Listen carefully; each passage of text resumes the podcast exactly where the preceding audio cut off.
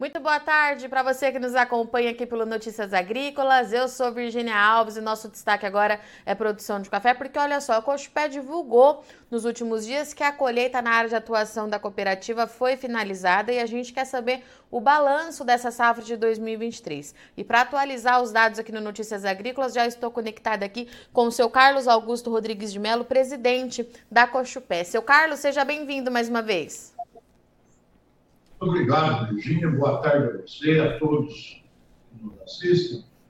E sempre é prazeroso né, falarmos mais uma vez sobre o nosso café.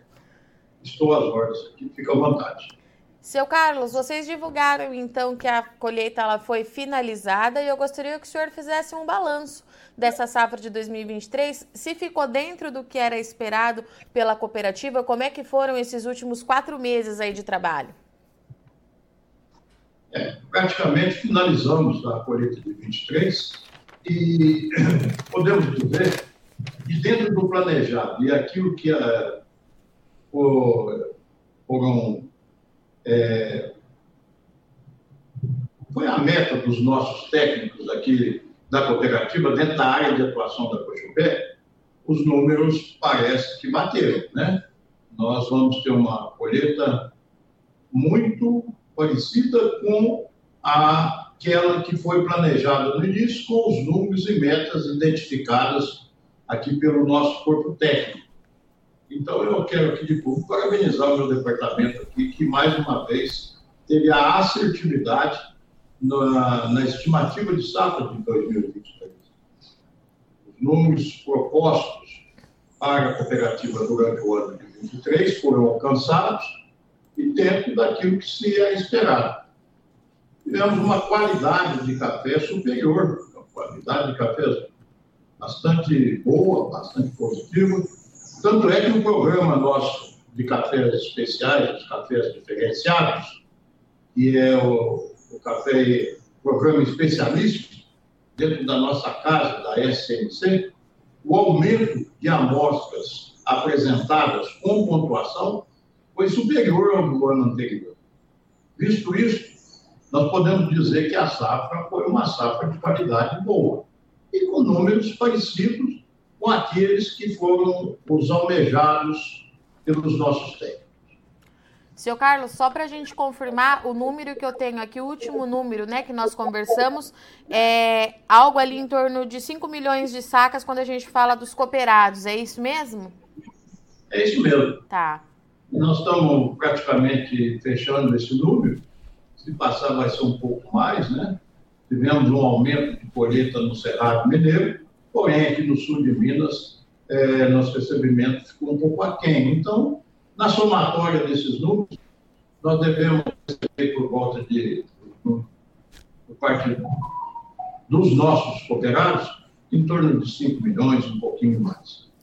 E, seu Carlos, qual, qual é a condição é, do parque cafeiro hoje, né? Como é que a gente começa a pensar já em 2024? Eu pergunto isso para o senhor porque a gente acabou de passar aí por uma onda de calor que atingiu em cheio as áreas de produção de atuação aí da Cochupé, né? Boa pergunta. Esta hoje, esse hoje é o ponto de interrogação, né? Como será a colheita de 2024?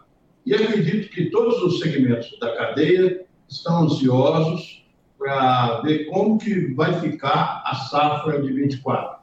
A safra tão almejada, tão dita como uma super safra. Eu acredito que é muito cedo ainda para dizermos isso. É, nesta última semana, aqui no sul de Minas, nós fomos contemplados com chuvas boas, ainda poucas, não em todas as regiões, e posso dizer que o estado das lavouras, apresentado aqui também pelos nossos técnicos, essas lavouras estão de forma heterogênea, algumas é, lavouras mais bem preparadas para a próxima safra, como outras não. E o fato que as altas temperaturas têm tido no Parque Cafeiro aqui da nossa região, e acredito também no Cerrado, é bastante significativo. Portanto, nós temos que aguardar um pouco mais para dizer o que será a safra do ano que vem. Né?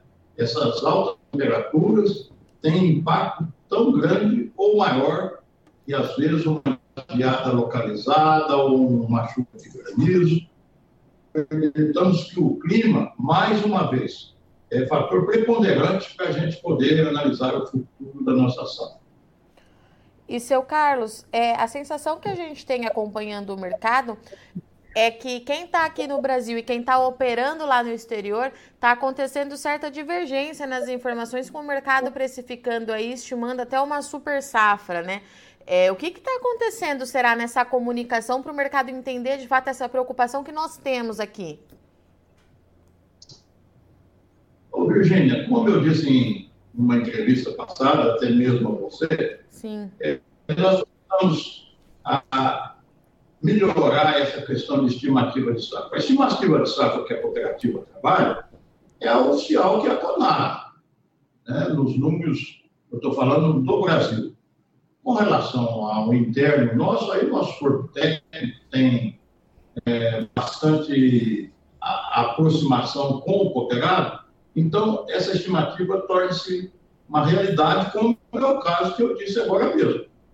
As previsões das áreas em que a cooperativa está, nós temos um índice de assertividade muito grande, um percentual muito pequeno de divergência de uma safra para cá. E isso é história.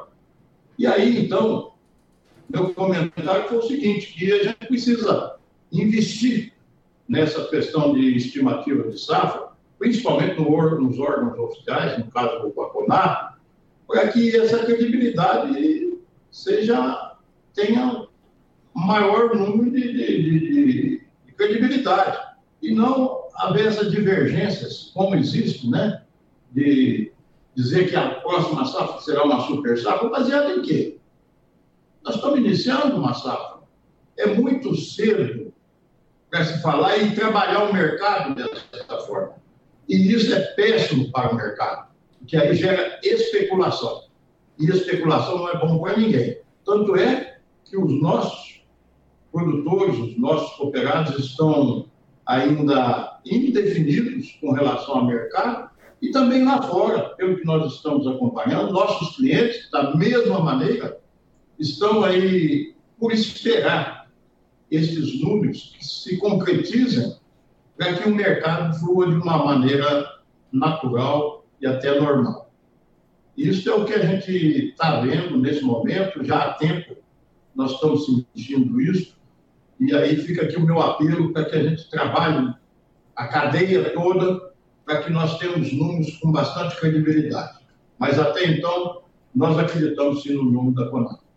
Seu Carlos, isso significa então é que aquela demanda que era esperada que voltasse com mais força, ela ainda não voltou com força total, é isso?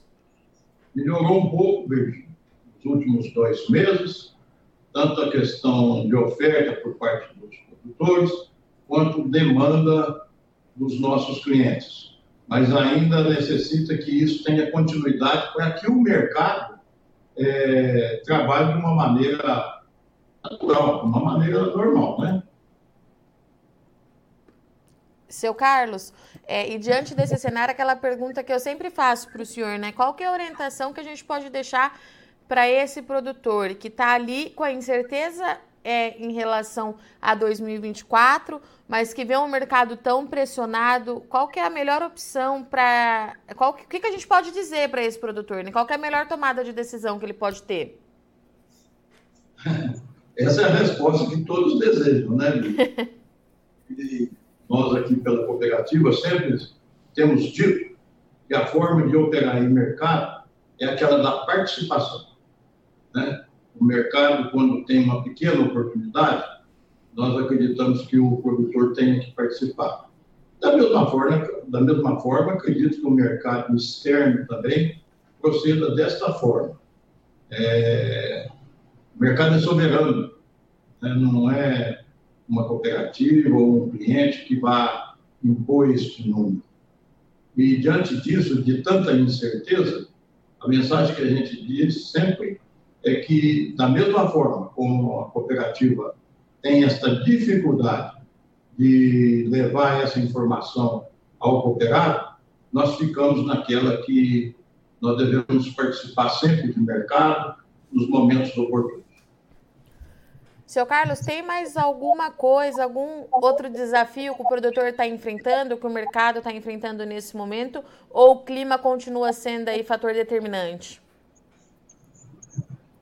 Nós acreditamos que, como eu sempre digo, eu sou otimista em café, né? Os momentos de preços baixos como esses é, deverão passar, sabemos o momento, e eu peço aos produtores que eles continuem da mesma forma é, participando desse mercado de uma forma com qualidade de café.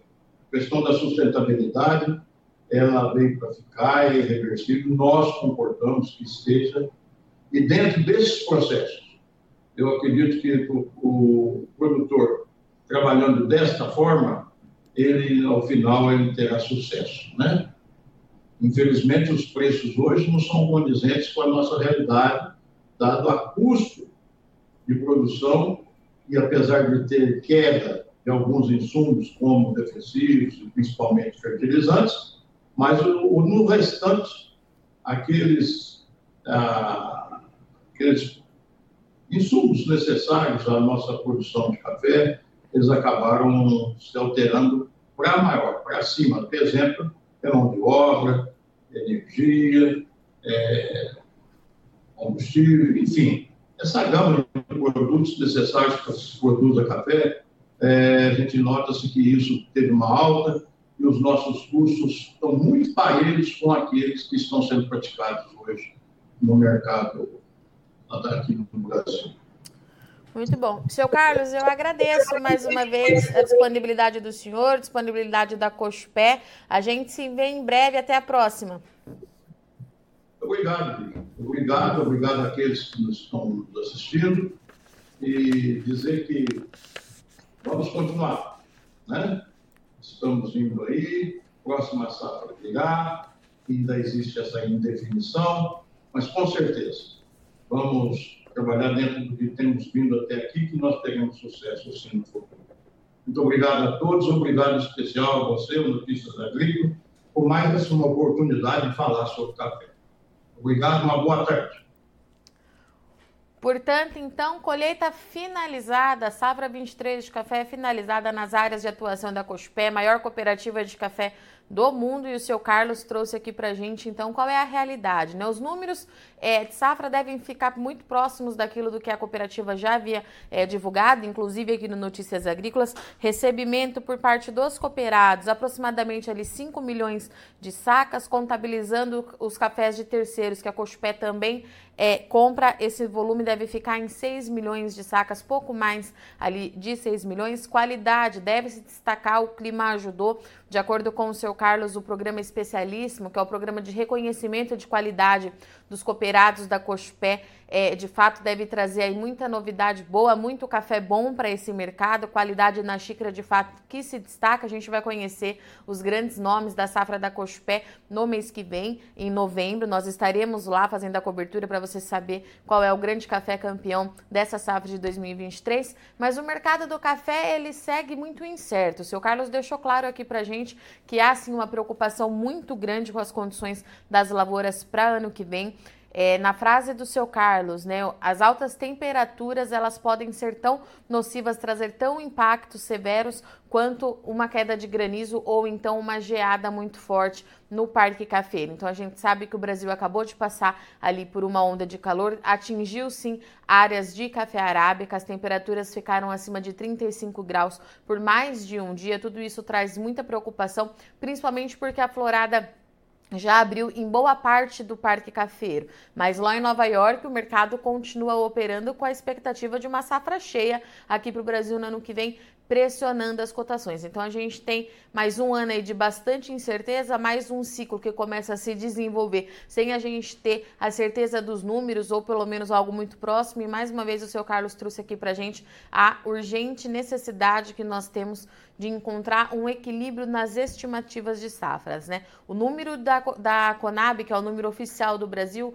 fala em uma safra de 54 milhões de sacas, mas a gente tem consultorias aí online falando, consultorias privadas, perdão, é, falando numa produção que pode chegar a 70 milhões. Então é uma diferença muito grande e tudo isso deixa o mercado muito indeciso. O produtor, vendo a situação da lavoura, não vende esse café apenas à medida que precisa fazer caixa e o comprador também espera para ver o que vai acontecer. Mercado travado, demanda fraca apesar de agora ser um período que a gente deveria estar vendo o mercado mais aquecido por conta da aproximação do inverno no hemisfério norte, considerando aí principalmente os Estados Unidos, que é o maior parceiro comercial do Brasil. Então tem muita coisa para acontecer, mais um ciclo aí para o café se iniciando com bastante desafio, bastante dúvida e um mercado bastante pressionado para esse produtor no momento. Esses são os destaques da Cochupé aqui para a gente hoje. Eu sou Virginia Alves, agradeço muito o Ex Companhia. Não sai daí que já já a gente está de volta.